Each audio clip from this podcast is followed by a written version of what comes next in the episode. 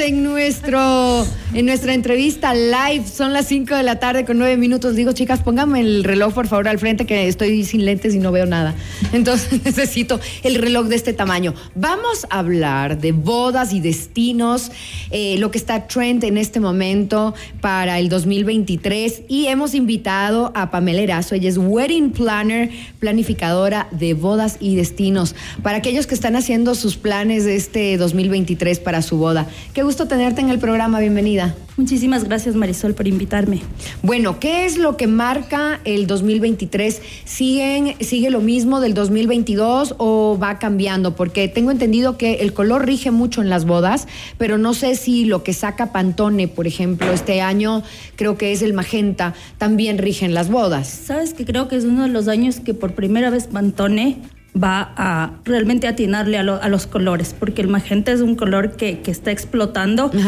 Y ahora vienen cosas realmente explosivas, vienen fiestas, eh, bodas que van a hacer, tendencia como fiestas, eh, como conciertos, o sea, vamos a tener cosas eh, atrevidas, cosas glow, se, vienen, se viene mucho la informalidad dentro de lo formal, si se puede que yo Creo que las nuevas generaciones también ya no quieren lo clásico, habrá muy pocas que se vayan por, lo, por la boda clásica, pero yo siento que en el mundo al menos ya eso se rompió hace rato, ¿no? Las bodas clásicas.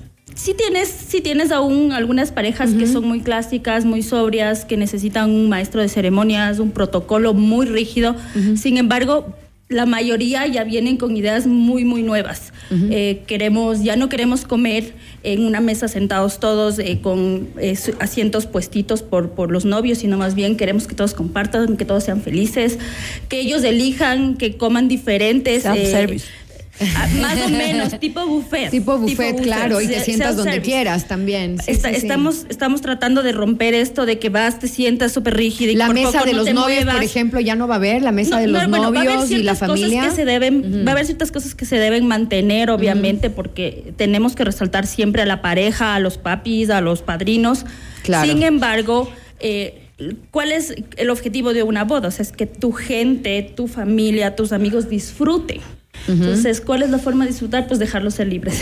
Claro. Ahora, la idea es que todos disfruten, ¿no? Porque ¿qué pasa cuando uno da una fiesta?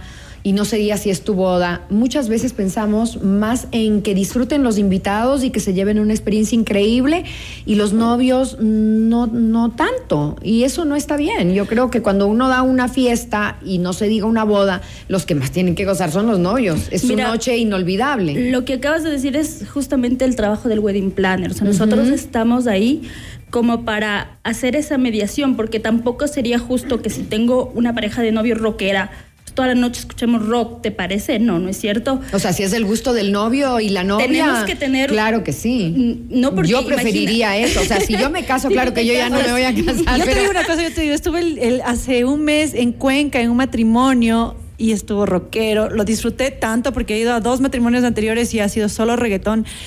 Pusieron al final, la última hora, un poco de todo. Para los borrachos. Sí.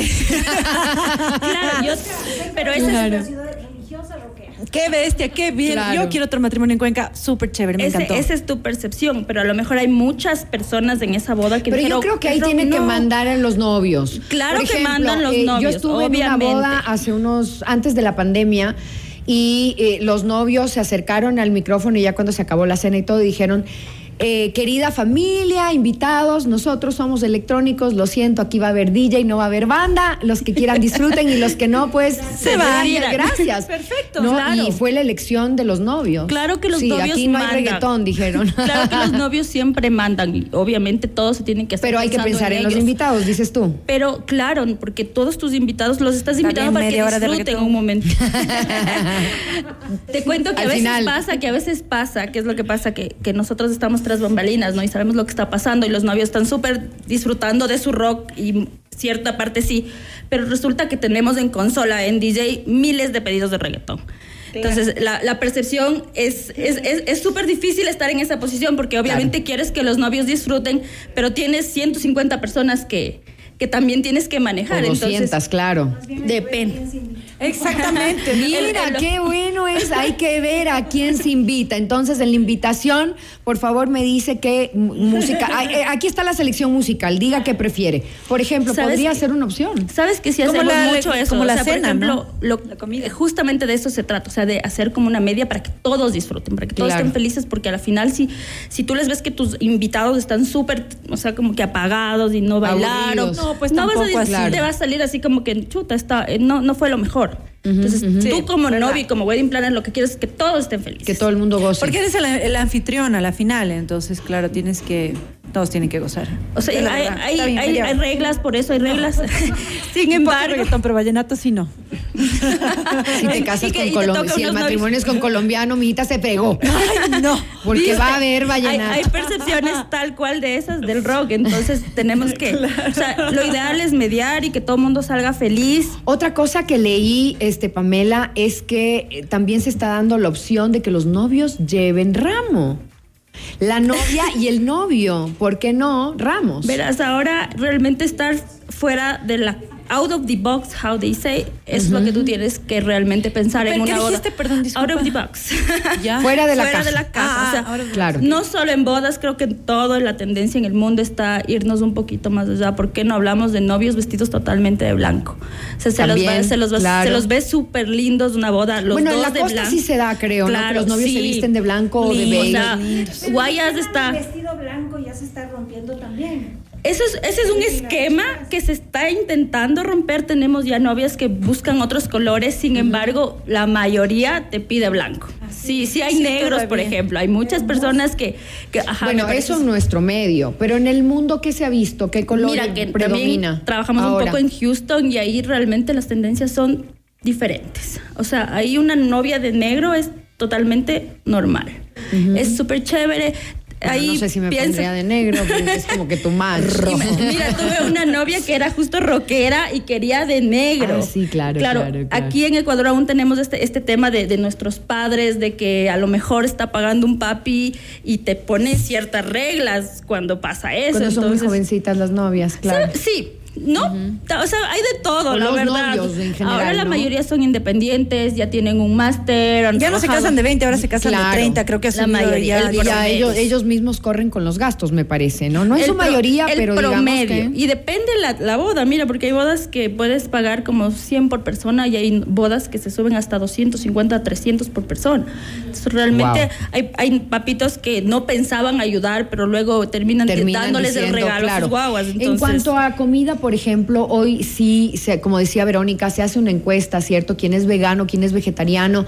Eh, que, que hayan eh, celíaco, Sí. imagínate. O sea, ahora Hay que ponerle atención a, a todo, porque ahí sí los invitados no pueden, pues. Nosotros este, como compañía lo que estamos hay. trabajando de esa forma ya como hace unos cinco años, o sea, Mira tú. preguntando alergias, si hay veganos, y realmente eh, es, es bastante ver, la- el- es sorprendente ver la evolución que hemos tenido como país, que ahora hay personas que se preocupan por todas estas cosas, ¿no? ¿Y la gente sigue yéndose de luna de miel o ya no tanto? ¿Y cuáles son los destinos para los que eligen? Mm, Sabes que la mayoría deciden quedarse, siempre tienen como que una noche de novios de aquí que generalmente les dan los caterings o alguien les, les da en las mismas hosterías, pero luego salen porque los novios viajan, más bien es súper raro porque la, la pedida de mano fue o en Disney o fue en Argentina, en, o sea, ahora En es algún viaje. Más bien Ajá. Es como que era una rutina ya tener una, una, un, un viaje. Entonces, como que me caso, pero después de cinco meses me voy otra vez de viaje. Entonces, es- Claro, hay que recuperar el- la inversión. el gasto, que no El sea gasto, gasto, sino gasto, inversión. sí, sí, sí. Pamela, ¿dónde te pueden ubicar la gente si, si ya están escuchando nuestra audiencia que, que tú puedes organizarles su boda? Claro, me, me pueden buscar en mi página web, que es Weddingland. Eh, eh, o obviamente tenemos Instagram y Facebook como que estamos como Weddingland guion bajo la Wedding Land. Wedding de, De- de- de- de boda. boda. y land de tierra porque ¿De tierra? somos tierra de bodas o sea, nuestro- Tierra de boda. Me Ajá. gusta más en español.